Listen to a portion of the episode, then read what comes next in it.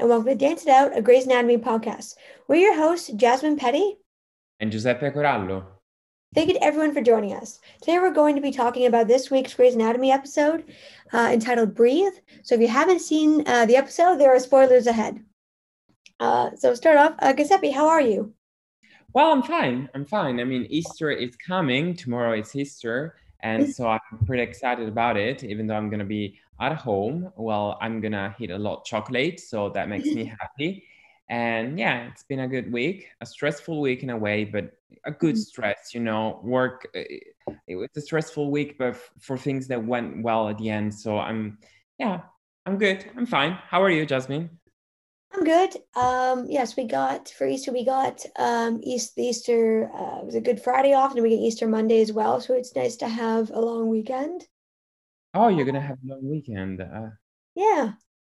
Yeah, that's great. What are your plans? Binge watching some shows, a cooking competition. What are your plans? Because I know that you're a great cook. I saw all all the great biscuits that sometimes you cook. So, what are your plans? Um, well, so yesterday, uh, my friend Amy came over earlier than usual because we both had the day off. And so we watched Grey's and then we watched more of Bones. We're on season nine now. Oh, how uh, many seasons are there? Uh, 12. 12. Oh, so yeah. you still have lots of episodes left. Yeah. And the last season is one of those weird half seasons. So it's like more like 11 and a half. And we're halfway through season nine. Okay. Um, so that was fun. And she brought over, so I made myself a Beyond Meat burger. Um, and then we made, she brought like skillet gnocchi and we made some gnocchi. Okay. Um, and so that was good. And uh, I got some Easter chocolate from the store. My roommate, uh, Simone, when she was by to grab some stuff a few weeks ago, gave me one of those little chocolate Easter bunnies.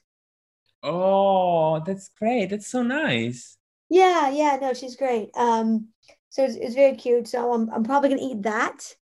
And um, I've still got I get those um, I don't know if we've talked about this before, but I get those um, well I use HelloFresh, but those um those like recipe boxes where they send you all the ingredients and everything. Oh no, I didn't know about that. No. Um, do they? Is that it's it's really popular here in Canada? I don't know if it's as popular in Italy that service. So it's basically they they send you all the ingredients to to prepare a meal. Yeah. Oh no, no. I mean, I, I mean, I'm not a great cook, so I, I, I don't know. But no, I, I never heard of it. This is the first time. Okay, so it, it so there's a few different services, and what it is is it's a box you can get like every week or every other week, and you can get like two meals for two people, meals for four people, and uh, it comes in like a cardboard box and it's like got ice in it and to keep it cold. And it's got all the ingredients and it comes with these recipe cards for how to make the stuff. And there's a few different services. There's HelloFresh, there's Good Food, there's Chef's hmm. Plate. Uh, it's some of them like, like, it's like you have a membership and you receive yeah. this for two weeks. Yeah. Uh, oh, yeah. That's great. that's great because it, it also pushes you to experiment and to do new, to try out new things, right? Yeah, um, and I'm I'm a pescatarian, which means I don't eat meat. Sometimes, you know, making stuff on your own, it can be hard to, you know, come up with different healthy options that include all the protein I need every week. And so I experimented with different boxes like in 2019.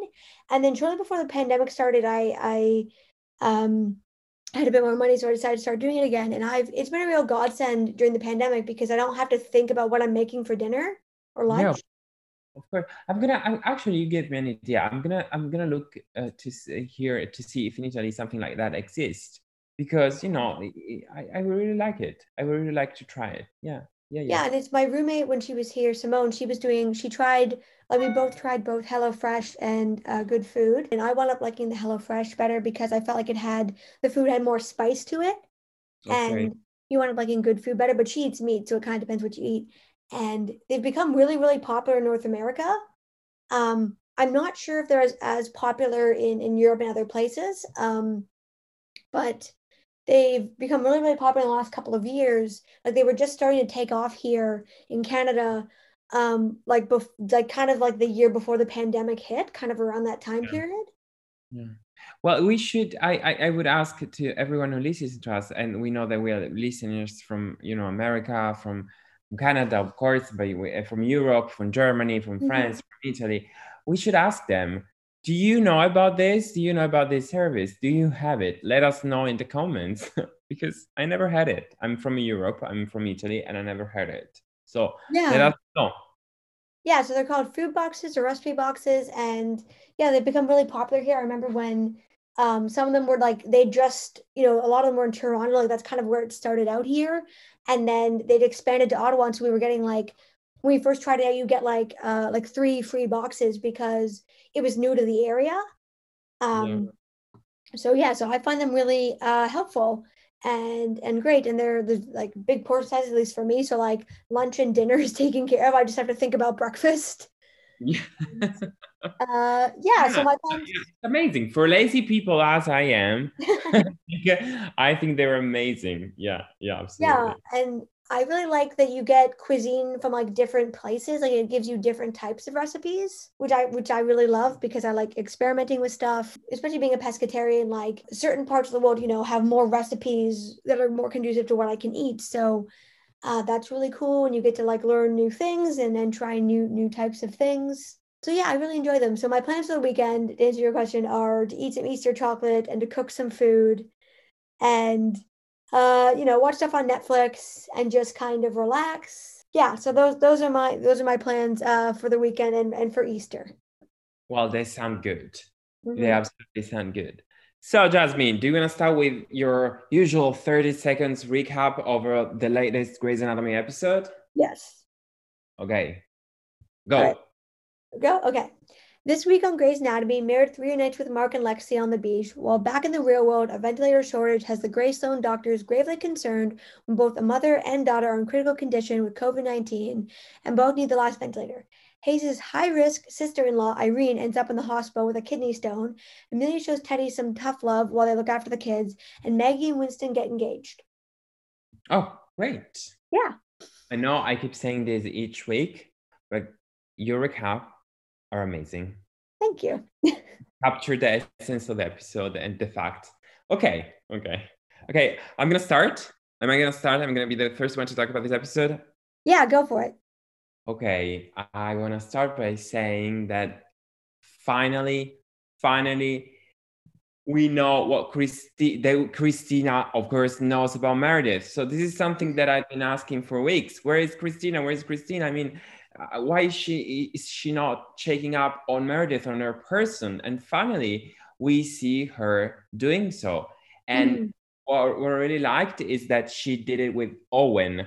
I thought that that all text message exchange was really funny and was and I really it was like I could hear her voice. Yeah. Yeah. So basically, Owen is tending to Meredith's needs in, during this episode is in the COVID floor and he exits Meredith's room and he receives a message from Cristina and mm-hmm. Mm-hmm. asks him to send her um, Meredith monitors uh, images and she's and it's like Cristina I, I mean I, I know how to read the monitors and she's like I don't care and it was so Cristina like I mean, it was like I could hear her voice. Mm-hmm. So I, I think it was really great that they showed us that Cristina is actually worrying, uh, worried about Meredith, uh, even though she's in Switzerland. I mean, of course, we knew it. We've been saying this. We knew that it was something that was it was happening off screen. But I I really like when they address this kind of thing, things uh, on screen as well.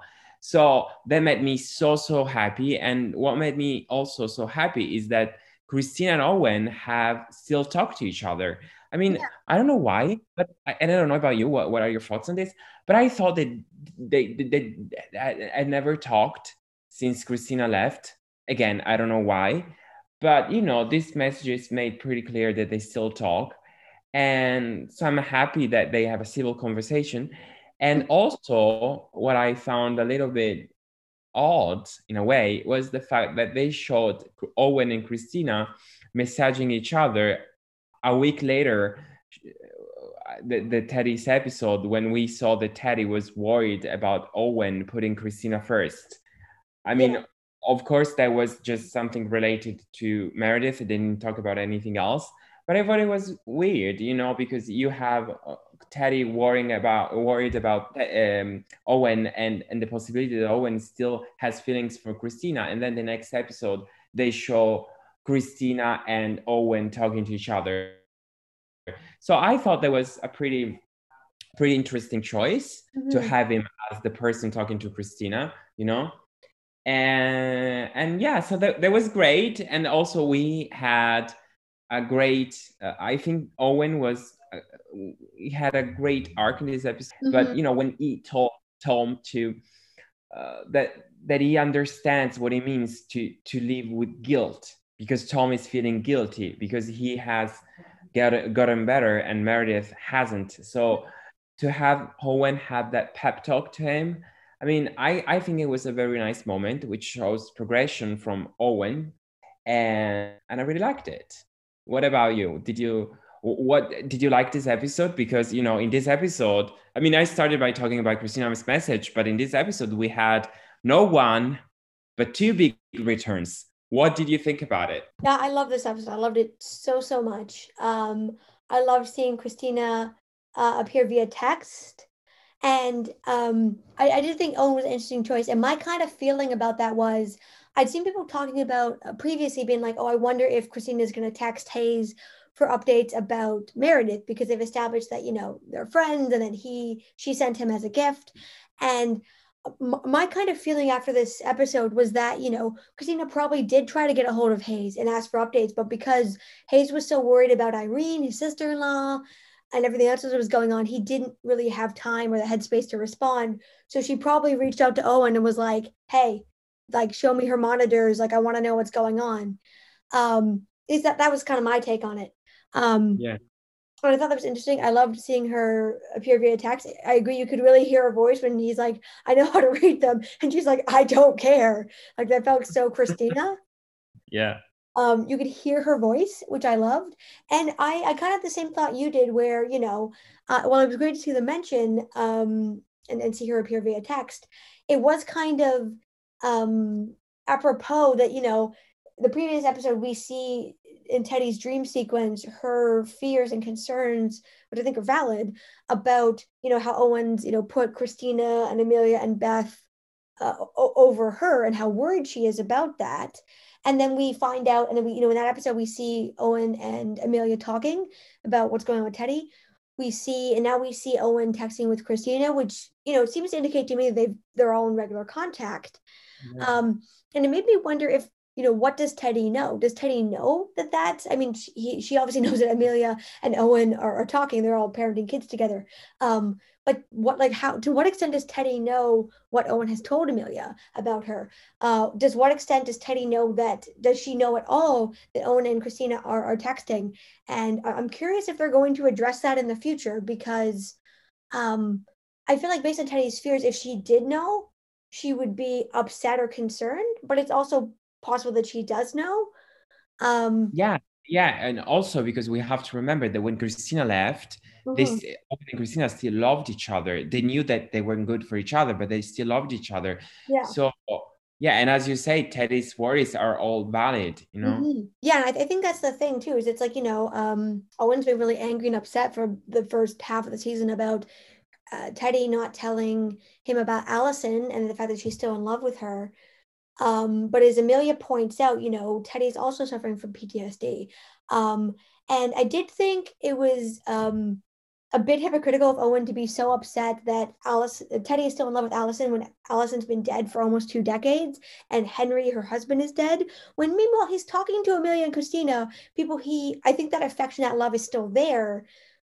But, but they're still very much alive. But you know, they split but he split with both those women um because you know, like you said, Cristina and, and Owen, you know, they knew they weren't right to, for each other.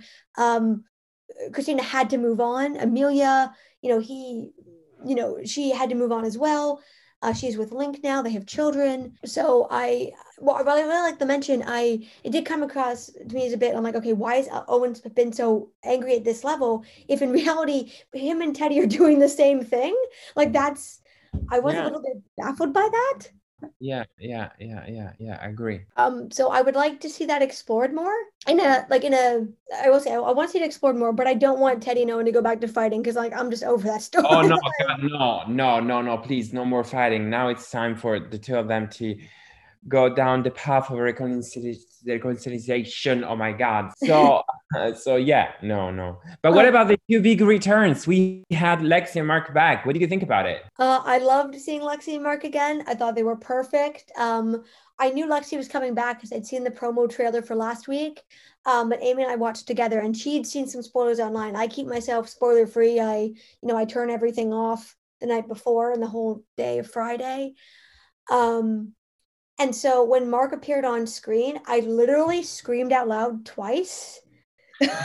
oh, for me, got spoiled by Eric Dane because I woke up Friday morning on Friday morning and I forgot that I I didn't had to you know enter WhatsApp and uh, sorry Instagram, Facebook. Yeah. So I was on, on Instagram and there was this picture of Eric Dane and I was like, okay, Mark just got back to the show. So yeah. Um, so I like I screamed violently, like in a good way. I was like, oh my God, I could not believe it. Um, I was so happy to see them both back. I loved, God, I loved everything about those scenes. Um, I loved their lines were perfect to me. You know, Lexie had that sunny optimism that she always had. Mark had that whole, you know, manner of fact kind of here's how it is.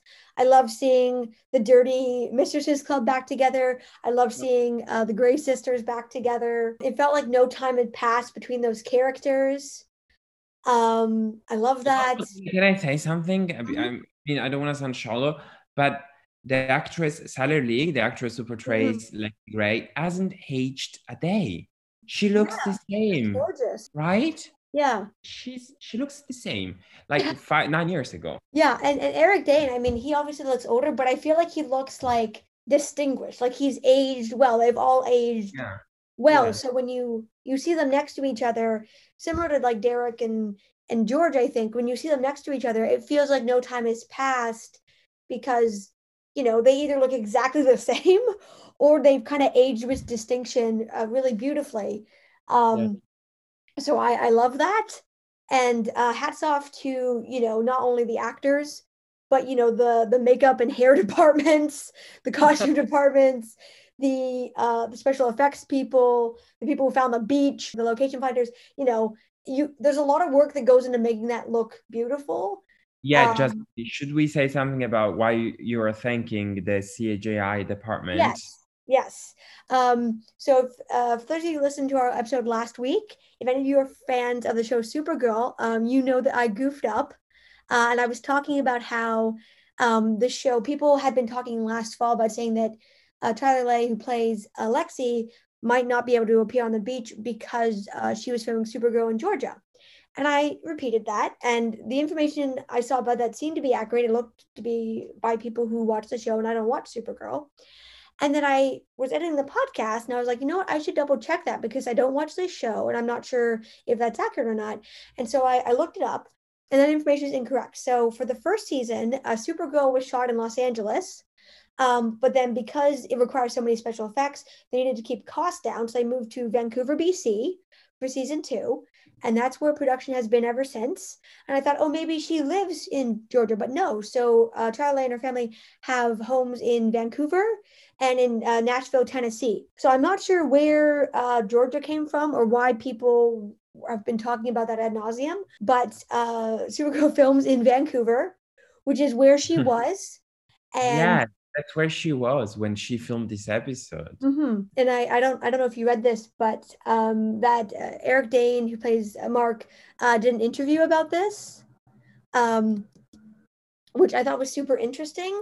And the thing I loved about it the most was that when asked about how they made that come together, so um, uh, Ellen Pompeo and, and Eric Dane were able to get together on the beach in LA where they were filming and Chyler, who plays Lexie, said yes, absolutely, she'd do it. But then they realized she was already in Vancouver to film Supergirl, but then filming got delayed. So she she she said she would do it, but they realized with the border closed that she would be able to get to LA, but then she wouldn't be able to get back to Vancouver. Yeah, um, yeah, read it. Yeah, so uh, they agreed to basically they filmed her on a, a green screen setup in Vancouver, uh, which luckily, I mean, in this case, happens to have a lot of um, production facilities um, mm. because there are so many TV shows and movies that are shot there. Like a like a, a good chunk of everything you see is shot there. Because of that, they were able to, you know, superimpose and, and work their magic so it looks like they're all interacting and she's pushing her on the swing and handing her the towel. I mean, that was seamless. I mean, you would yeah. you would never have known. Yeah, I was surprised, you know, because I, I have to admit that when it comes to CGI, Grey's Anatomy hasn't done isn't the best because mm-hmm. of the budget, I, I, I think. And this time they were really great. I mean i mean uh, yeah you could see that there was something a little bit off but you know it, it didn't it didn't affect the feelings that it, they the scene evoked. So yeah prop uh, us off to them. They were they were amazing. I think what the person who da- who did this job and who edited the episode, who edited the episode as well is mm-hmm. called Vanessa Delgado. So I just wanted to mention her because you know we, we always mention the actors and the writers and the directors and we should mention all the people behind you know that make the show great each week. Yes i agree because they are just as much a part of making that look great and making it possible especially during covid which adds so many more complications than ever before. Um, and everybody who goes into to making that deserves a shout out yeah. Um, and something i really loved about those scenes was I love that the advice that they gave her was so much more helpful than like, she's like, "What do you mean the sand isn't real?" And they finally explained to her that like the rule there are no rules on the beach, but the beach lives in her head, and that she can go back if she wants to. But that it's it's not about choosing life or death. At least to me, it's about psychologically understanding what's happening to her and that the beach is her happy place. So seeing her dead loved ones, seeing the people she loves come and talk to her in her room, getting closure there brings her peace. And yes, of course, you'd want to be in a peaceful place rather than the hell that is COVID in in June in the United States. Um, but that her kids need her and she she can go back if she wants to. Um, and I, I just loved how they helped her out with that and gently nudged her and um, I loved the scene where Meredith is talking to Lexie about Bailey, a child she never got to know, and we learn more about who Bailey is as a child. Yeah. Because um, I said that, remember when she was talking to Derek? Yeah, yeah, I do remember that, of course. Mm-hmm, we're going to hear more about Bailey and that what he wanted to do was make it, what he really wanted for his birthday was to make everybody laugh because the pandemic had just started, uh, which, by the way, puts his birthday in, in March um, or like beginning of April, kind of around there. And then that's what, what he really wanted for his birthday, which I thought was a nice follow up on how when she's talking to Thatcher, when Thatcher is dying, she says to him that, you know, he's going through a, Bailey's going through a phase where he says funny in every sentence. Oh, right. Yeah, you're yeah. right. I remember that. Yeah. Funny in every sentence. Yeah. Yeah. And so he's moved on f- from doing that, but him wanting to make his loved ones laugh like at such a young age is that he can perceive that like everyone's going through a tough time that's what i want for my birthday is to make everybody laugh. It's such a tender thing. And that connection because lexie and and meredith were close and lexie was close to thatcher and they're all talking about bailey a child they didn't get to know. Yeah. um i just thought that was just a beautiful kind of continuation and, and moment there. Yeah. Yeah it was beautiful yeah. Um, I have to say that you're right, and I agree with everything you said. The, um, having that the two of them back together at the same time, it was it was amazing, and it was very it was very tender to see them playing near the sea, and mm-hmm. and also how beautiful was the three of them laying on that grass. I mean, yeah. with all those flowers. I think that those were beautiful shots. Mm-hmm. Um, but I have to also say that these returns, at least to me right now, they they don't make me emotional as they did in the past with Derek and George. Because now it's like each every every week it's like okay who's coming back this week, and I think it lessens the emotional punch if you get what I what, what I mean. Hmm. So it's like I'm I'm really really ready to move on from this beach, from this limbo. Also because these characters, for example, Lexia and, and Marks, they say beautiful things, but I also think that their dialogue is very generic. Like, for example, they, they talk about the importance of the depth of love that you feel while you're alive. And this is also why you feel the, the despair. But I also think that this the, their dialogue is very, very generic. And like, like it could be said by everyone by every other character and for I, I, I was again even though it was great to see the two of them back i was not very emotional when i when i saw the scenes between lexie and meredith mm-hmm.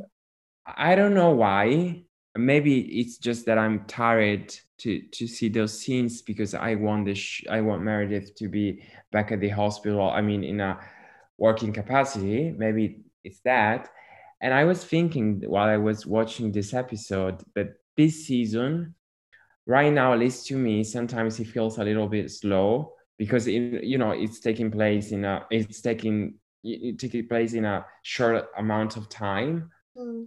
Um, I mean, since the start of the season, it's been just I think like one two weeks maybe. I think this is about two months though because they started in April, and the comments that Joe makes uh, about the murder hornets and everything means that they've gotten into May. And so at this point, I think they're at the end of May, beginning of June. So it's been about two months. Well, that's a lot for Meredith to be on that COVID uh, ward. Two months, mm-hmm. it's a lot.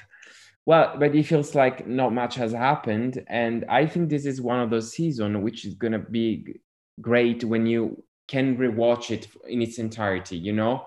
Mm. I mean, in a few years, uh, even uh, when it ends, I'm sure that if you rewatch this season, it's gonna look great to see every episode back to back.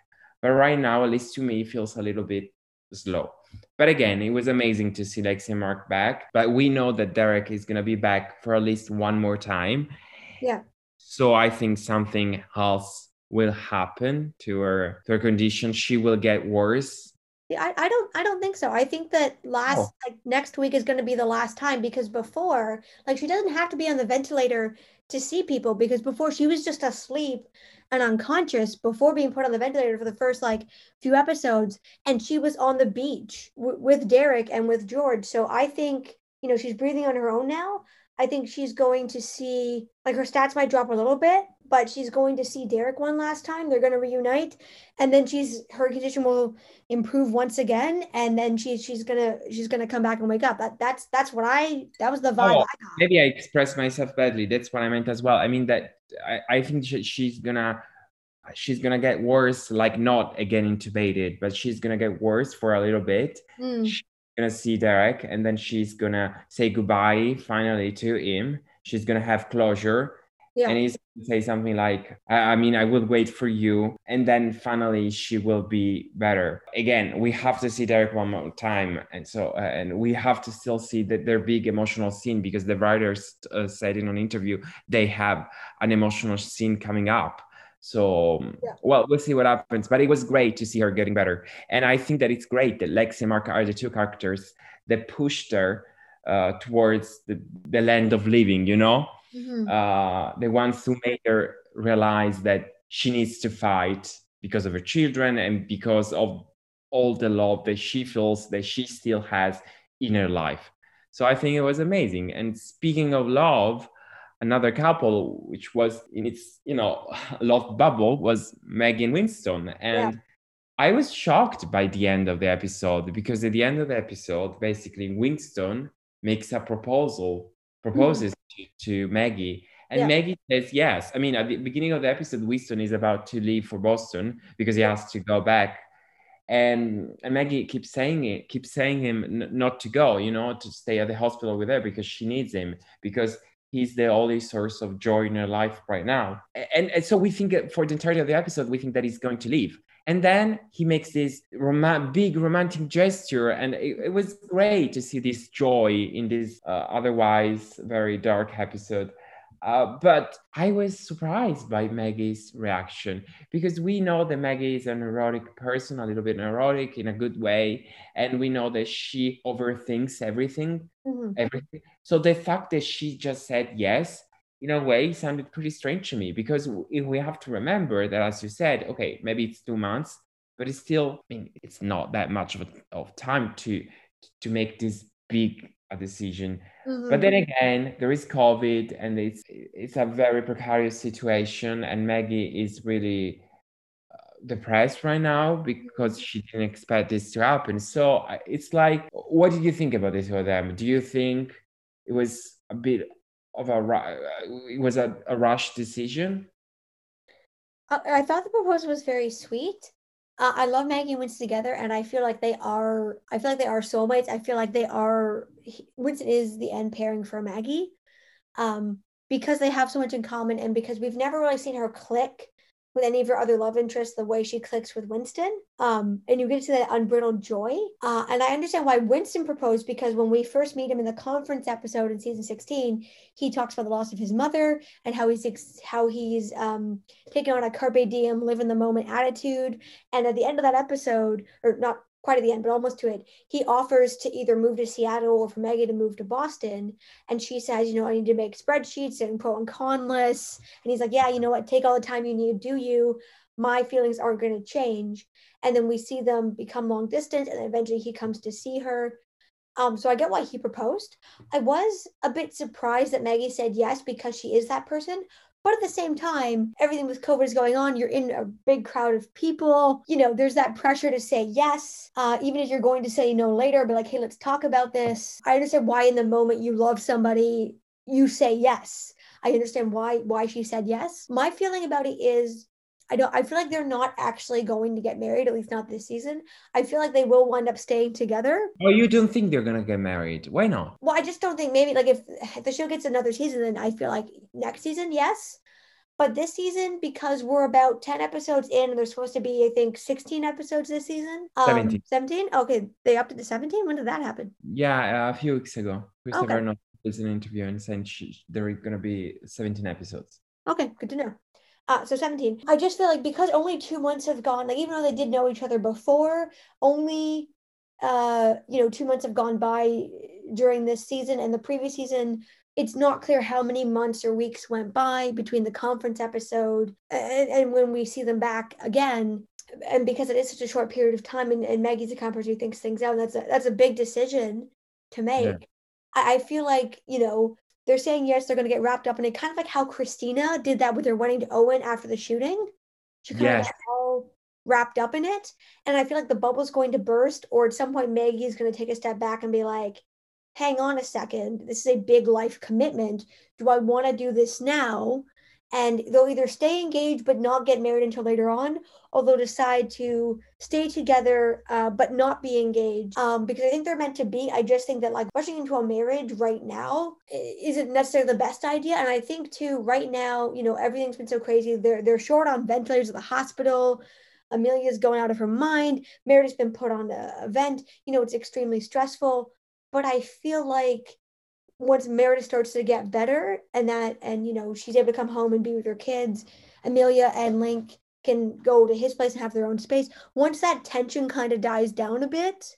Yeah. Um and you know as we move forward in the timeline in terms of the pandemic, I mean the pandemic still sucks, but one thing that we know is as time went on, we know so much more now than we did in June. Um, yeah, so much yeah so much more and we as we learn more and as those we see those uh, those things take effect within the hospital on the show like it did in real life um i feel like as that kind of dissipates and they can feel like they can breathe a little bit more i feel like maggie might kind of or once we kind of sit down and maybe talk that over and be like, mm, is this the best decision right now? Yeah, so that's kind of my thoughts. I love Maggie and Winston together, and I think there's so much. I think that they're they're end game, but whether yeah. they'll actually want to go to the wedding, I, I don't know. Yeah, I don't know either. I don't know. Also because okay. yeah, I don't know what will happen between the two of them but I, I I think as well that they're end game, and I'm very happy because they finally found the perfect partner for Maggie. This is what a, a healthy relationship looks like, at least to me. And what I also found very, very sweet it is the fact that they shared this moment of joy, also thanks to the realization that they had during the day. Because, you know, the, the, the patient story, I'm talking, of course, about the patient storyline. Mm-hmm. Um, we had a mother and a daughter both having COVID symptoms, and there was a shortage of ventilators, and the doctors had to decide uh, which one had the priority to get this ventilator. So I think it was, of course, a really powerful storyline. It was a really powerful patient storyline because because it gave us an idea of how difficult it was for these doctors. And as you say, we have to remember that right now we are at the end of May, beginning of June, how hard it was for them in that period of time, mm-hmm. and, and that they really had to make very difficult choices. And I mean, I think this is one of the worst things that has that has happened during this pandemic. The fact that doctors had to choose who to make leave. I mean, this is not a human choice. This never should happen. But you know, it did happen, and our doctors suffered. I'm talking, of course, about the real world and the fact that he got represented in this, in this episode i think it was really beautiful. Also because it was a mirror to the relationship between uh, mama ortiz and daughter uh, ortiz and uh, her daughter. I really liked the two of them. I really like these two new two these two new interns. Do you like them as well? Don't you think they're great and make a great pairing? Yeah, I do, and I have a special place in my heart for for Mama Ortiz because she's uh she that actress played Sandy on ER, so she holds yeah. a special place in my heart. And um, she's bossy and she's so cool and she, she she's great because she's bossy and she's also tender at the same time. Uh, when I saw that scene of her taking care of her patient, over mm-hmm. of the daughter, I was like, oh, I would like, I would love a doctor like her. You know, someone who can tell you things straight away, but at the same time, you can be really there for you in a in a in a human way building a connection with you. I, I as i say i was i thought it was a beautiful storyline. And maggie had this realization um, realized that they could have one ventilator for the two of them putting like two tubes one for the mother and one yeah. for the daughter. And i think it was a very sweet moment. Yes yes. And i really love the moment where um, the daughter who's the patient is freaking out. She's like save my mother. I have to see her. And her heartbreak over hugging her could have killed her. And how hard that is not to be able to touch and hold and hug your loved ones right now. Like that's so hard. Yeah. um especially if you live close to them. Like i live far away from the rest of my family. I get to see my roommates occasionally. I get to see amy. Um so how, how, how far away? How many hours? Uh for my family? Yeah um, by car, it's about like seven, eight hours. That's a lot. Uh, by train, it's like a full day of travel. Mm. Um, so it, it's a lot. So uh, that's tough. But because I'm used to that, like I, I, I, I'm not feeling the effects as much because you know they're far away. So I'd have to travel to get to them. So we FaceTime and we do phone calls and stuff um, I think for people who live closer to their family, like in the same city as their family, who can't interact with them, who would be able to have to stand, you know, six feet, three meters apart. And that implication, naturally, you gravitate physically towards other people. You want to hug them. Naturally, we do it without thinking, um, even if you're not a hugger. And that's so hard. You have to go against your basic instincts. And I, I, I'm, I know this is a real thing where people, you know, you slip up and you just want to hug them. So you hug them or you get too close and then it's like, oh my God, did I kill them? Did I, did I make them sick? Yeah. And it's not you making them sick. Like you're following the rules, you're wearing a mask, you're doing everything. Somebody else you've come to, you may have come into contact with or touched something you touched or whatever wasn't following the rules and like that transmission is what's making them sick you don't know who that person was you know you blame yourself yeah. um and how hard that is for people um and so i really love that moment where I think it's Maggie and Jackson, I think that are in the scene, but they're paralyzed um, by pain when the daughter is freaking out and and Mama Ortiz just steps up and because she has a background as a social worker, she holds her hand, um, she calms her down. She's exactly what she needs in that moment. Um, yeah. And she, like as she says in the episode where they introduce her and the other interns, you know, she she was working nursing homes and stuff when H1N1 happened, and so she has experience on a, a smaller scale um, as to what that was like. And so she uses that to help others. And uh, especially that scene at the end there where her and her daughter hug like through their ppe it's just so hard. And i just yeah i thought that was beautifully done. And i really yeah. like them as as a pair and i really enjoyed the patient storyline. It was heartbreaking but i really enjoyed it. Yeah yeah, and another storyline which I, I am sure that you loved was the Hayes uh, storyline. Uh, finally, we got to meet his sister-in-law. Do you want to talk about it? Because I know that I mean we both love Hayes and his character, and he had a big episode. And finally, finally, we have we know the Hayes has feelings for Meredith because he admires when he talks about her when he talks about that general surgeon. yeah, wasn't that amazing that finally we got confirmation on that? Yeah, it was amazing. I loved Irene, his sister in law. I loved meeting her. Uh, she was badass. I loved her. I love that whole storyline. Uh, oh, I and I love the actress as well. Yes. That a few months ago, during I, I think it was during the first lockdown, uh, she and Kevin McKidd uh, mm-hmm. released a new cover of um, oh my god i think it was chasing cars. And it was amazing it was beautiful. You you, you really need to to listen to it. Something that i was really cool that i found out today which is i was looking up the like the medical team that works on Grey's like they have a twitter account where they'll, they'll live tweet. And they retweeted um some of the uh, of the tweets uh, f- from from the actors who played irene.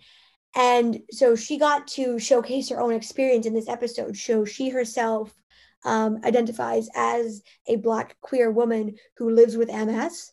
And so she got to come on screen, not she's an amazing singer, but she got to come on screen and, and live her truth and, and represent that. And something she was saying in, in, in this Twitter thread that she did was that watching the episode like she had appeared in, she got to learn things too, because they go into extreme detail about what MS is and how it affects the body. And so even just like watching the whole episode in which she appeared, like watching the other the characters talk. Um, she got to learn stuff that was helpful to her, and I love that because you know MS is is something that a lot of uh, people deal with, and if this show can can help even one person, uh, more people know things about their own disease or how to treat it or how to help themselves, um, that's amazing. Yeah, that's um, amazing. And I thought that was so well done, and like yeah, I thought she was so badass in this. I loved uh, the scene where Hayes is giving her a tour of the hospitals. They're taking her to the OR, and he goes, "And that's a supply closet." um, that was great. And then she stops him like just before they're about to go to go in, and mm. he says, um, is, is she here today? Where are you hiding her? And he goes, like, who do you mean? And he goes, you know, that general surgeon, you know, you know, the boys tell me everything. And he's like, I work with many general surgeons. And she's like, Do you smile when you talk about all of them? And then he does the thing, he does like that little laugh and he smiles. And yeah. she's like, I want to meet her. Like, I want to meet this woman. And he's like, Well, you can't. She's like, Why? And she and he goes, Because she she's on a, a breathing tube in the ICU. And she looks at him and she's like, Again? Again yeah. you, you you always fall for women who are dying. yeah, yeah, that was so funny. I mean it was so grim in a way but also so, so funny. That's why i want to get to know her more you know? I would love to get to know her more. I mean i, I read that krista vernoff had planned this storyline uh, for the um, for season 16 mm-hmm. and uh, it couldn't happen of course because of pandemic. So i'm sure that if this storyline had happened as planned at the end of season 16 we would have had a, um, a bonding between meredith and and irene. So the fact that we didn't get this because meredith is in a coma makes me so so mad because it would have been so interesting. I think that the general surgeon would have been Meredith, and there would have been this dynamic between the three of them, and it would have been so fun. Instead, we got Jo. This is what makes me sad. You... I feel that's coming though. Like I get, like I, I agree. Like I get what you're saying, but I feel like now that Meredith's getting better, like for them to introduce her and not follow and have her say like, I, I want to meet this woman in the sense of like, I want to size her up. I want to meet her. I want to see if she's good enough for you. Um, I feel like they wouldn't set it up if they weren't going to come yeah, back. They keep teasing us, and it's been almost a year. I just, I, I know I'm getting frustrated, but I just want Meredith and Hayes to form a relationship. It's been, I mean, I love this slow built up. I love them for all my ships. but this is taking so long. Yeah, I, I feel like with Meredith getting better, I feel like we are going to see more of that, especially if the show gets another season. I feel that that will be one of the the main storylines because they've they've spent so much time building that. Yeah, I really loved Irene in this episode, and I'm glad that she pulled through.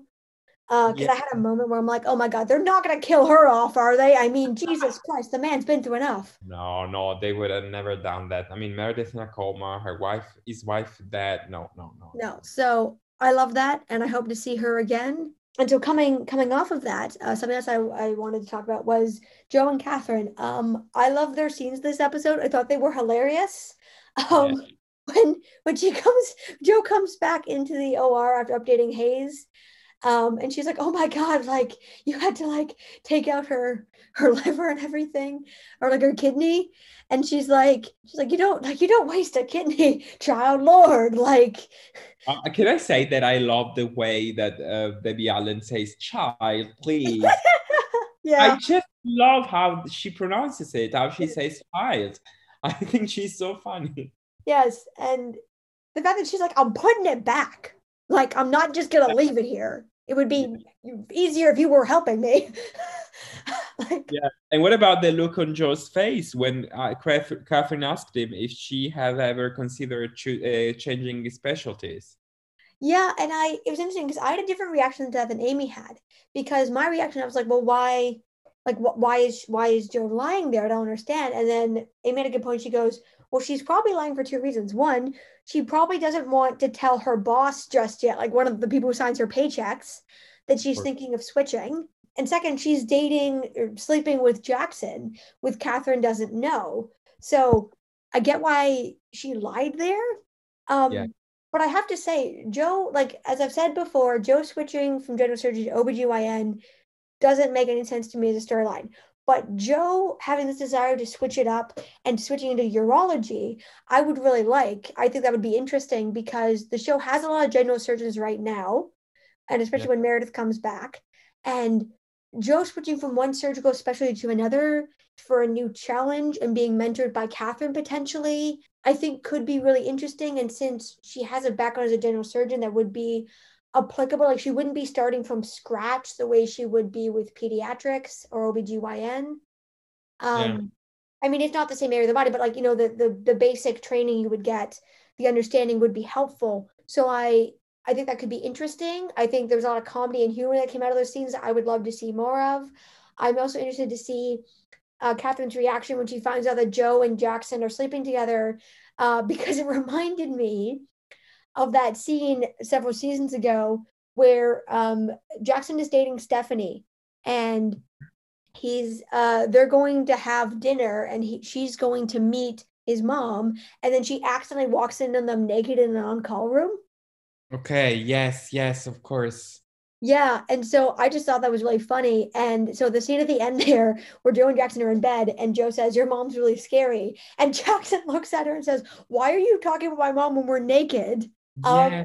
It reminded me of how April, the, all those scenes with April, where like she was like emailing Catherine and thought that she was the coolest and walked on water, and Jackson was like, "What the hell? Like we are on a date. Stop talking about my mom." Um, yes, yes, yes. And I, I think there was a, a really fun scene. And again, I'm gonna say it again. I really like Jo and Jackson. I mean, I, I, I don't think they're really gonna pair the, the two of them up. I think they are they're gonna remain friends because you know fans are not responding responding very well to this relationship. But i think they're so funny even that last scene that teasing between the two of them it was so yeah. funny. Like i don't think that they're the forever pairing for those two but i think they're kind of like fun while it lasts. That's kind of how i see it. They um, are each other's bridge as jo would say Yes, and I, I think I agree with you. Like I kind of see fans seem to be in one of two camps. Either they're they're with us and we're like, this is hilarious, or they're in the camp the camp of like, uh, like I don't ew, like I don't like this. So so yeah, I, I agree, and I'm interested to see how um April coming back, like what her role is going to be, and and how that's going to play into all of this. Um, yeah. I'm excited for that. And uh, and another thing to be excited, I mean, during this episode was I think it was the conversation between Amelia and Teddy. Mhm. I love the two of them getting closer to each other and the two of them talking to each other. And again, Amelia, it's such a great character and she's such a great supporter for mental health. Yes. Yeah, I, I love that. Um, I like that they address that, like, yes, Teddy's doing a bit better, but she's still not at the stage after being catatonic for days where she could be left alone to look after two small children. Yeah. Um, because you know, um, that that's just not safe. And I I like that that Owen was like, okay, like he's been monitored, like he's been supervising her while she's been with the kids, and now that he has to go into work, he's like, Amelia, can you like can Teddy come hang out with you? Teddy and the kids come hang out so that you make sure that everyone's okay. And Amelia's like, well, I'm home anyway, and I'm happy to help if I can. So I really liked that, and I love that Amelia gave her some tough love, and she wasn't like rude about it, but I really loved her line where, you know, Teddy's like, well, I tried going to a therapist and, you know, it didn't really work and it made me uncomfortable. And um, Amelia says, uh, well, yeah, mammograms make us uncomfortable, but we still get them. Yes. Um, Yeah. You know, there's certain things you have to do. Um, I mean, I can speak this as a woman. There's certain things you have to do, you know, as you get older, um, you know, every year or every couple of years or every six months or whatever the case may be for you, um, the advice of your doctor to make sure that you're okay. And, you know, um, I think that mental health is like that. I mean, the big difference is that, you know, here in Canada, you know, all that stuff is covered our public health system where th- therapy and mental health is not, which it should be.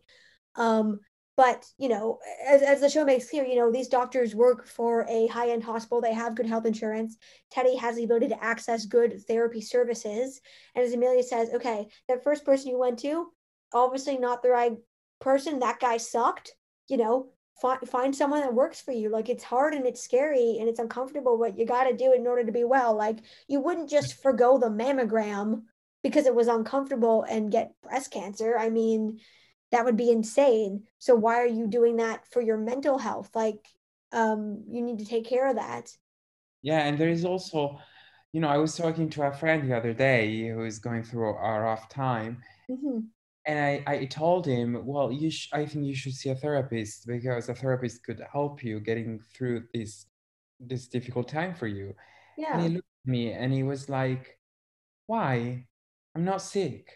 I mean, there is still so much stigma around mm-hmm. getting help for, you know, these kind of problems that Yeah. I'm, I'm, I'm really sorry. And I, so I really, I really like when shows like Grey's Anatomy highlight these, these important topics because getting the need from a therapist, I mean, I got help from a therapist a few years ago, remember? And I think we should all do that you Yeah. know we should be all get get help when we need it and we should not be ashamed to ask for help. So i think this is very important. This is why i love Amelia so much. She's the voice of reason this season. I mean not just this season but especially this season. Up until season 13 she was a mess. Yes. But now she post- she's she's so wise yeah, post brain tumor with her addiction under control, like Amelia, I think takes that wisdom she's learned the hard way and tries to help other people be like, rock bottom sucks. You should not hit rock bottom. Let me help you, please. Um, like let's Yeah. not go there. You can get help. There's help available for you. Um, yes yes and- absolutely and Yeah. and i think that we should conclude this our episode by saying i mean i'm i'm i'm going to say that one thing that i loved about this episode was the joy inside all this despair. I mean every episode of Grey's Anatomy is like that of course. But the fact that we had such a difficult storyline uh, as the I mean, the mother and daughter storyline as we talked about, and then having this little moment of dancing it out and this character dancing and being happy for them to, because they had found a solution to this problem, and also because Meredith was off the ventilator. I think having those moments of joy and of hope, it Mhm. was great and it was all about dancing it out. I mean, our podcast is called Dance It Out. Yeah, I, I love that. And I love that it was Richard that did it. Like, you know, everybody's being super serious. You know, Maggie figured out a way to split the ventilators kind of like you would a like a headphone jack. And, you know, Richard's like, and we must dance now because this is a good thing. And you just doubled our capacity until more help arrives. And then him and Owen took um, Meredith off the vent she breathed on her own. And he's like, and now we must also dance because it's a good thing. And everybody was like, yeah, we should dance. And I think the fact that Richard is, you know, Bailey's off on leave. Richard is, you know, chief of chiefs, but he was chief of the hospital for a long time and he's acting as chief right now because Bailey is is out. The you know the fact that he's the one who's like, yeah, everybody, let's dance. It's okay. It's okay to dance. It's okay to uh, to express this joy, and we should. I feel like it gave everybody else permission to kind of be silly and and dance it out with him because you know you're like yeah like if the chief is like all right let's get down this is a good thing um yeah.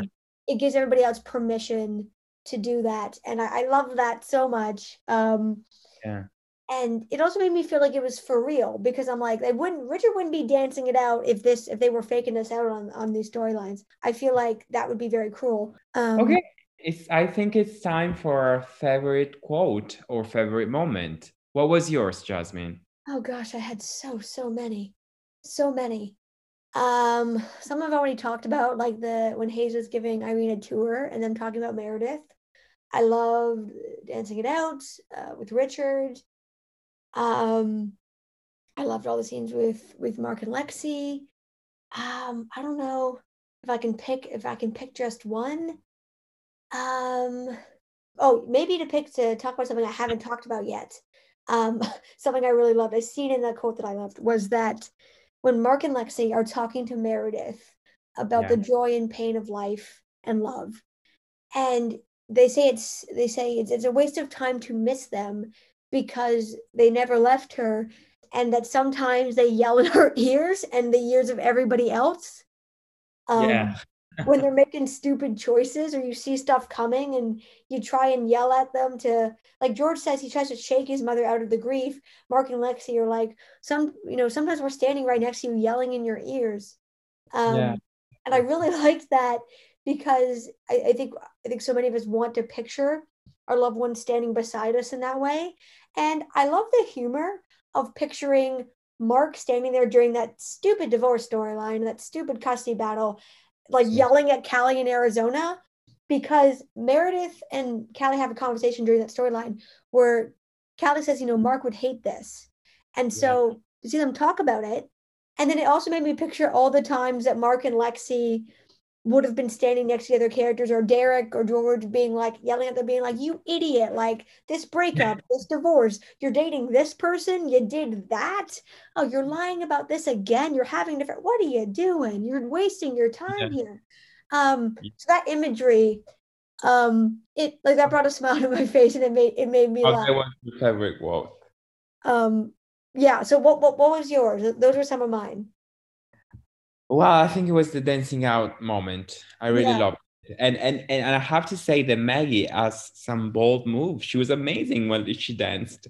and if you didn't notice, you should rewatch it because she was she really was. I really love those moments, the dancing it out. Yeah. Yeah, she was she had she she had moves. She had moves. Yeah. Um yeah. So I, I think that's our show. Um yeah. If you like what you heard today, uh, be sure to subscribe, like, rate, and review, uh, and tell your friends. Our theme song is inspired by Kevin MacLeod. You can find us on Twitter at Pod and on Instagram at Dancestyle Grey's Anatomy. Until next time, I'm Jasmine. And I'm Giuseppe. And this is Dance It Out, a Grey's Anatomy podcast.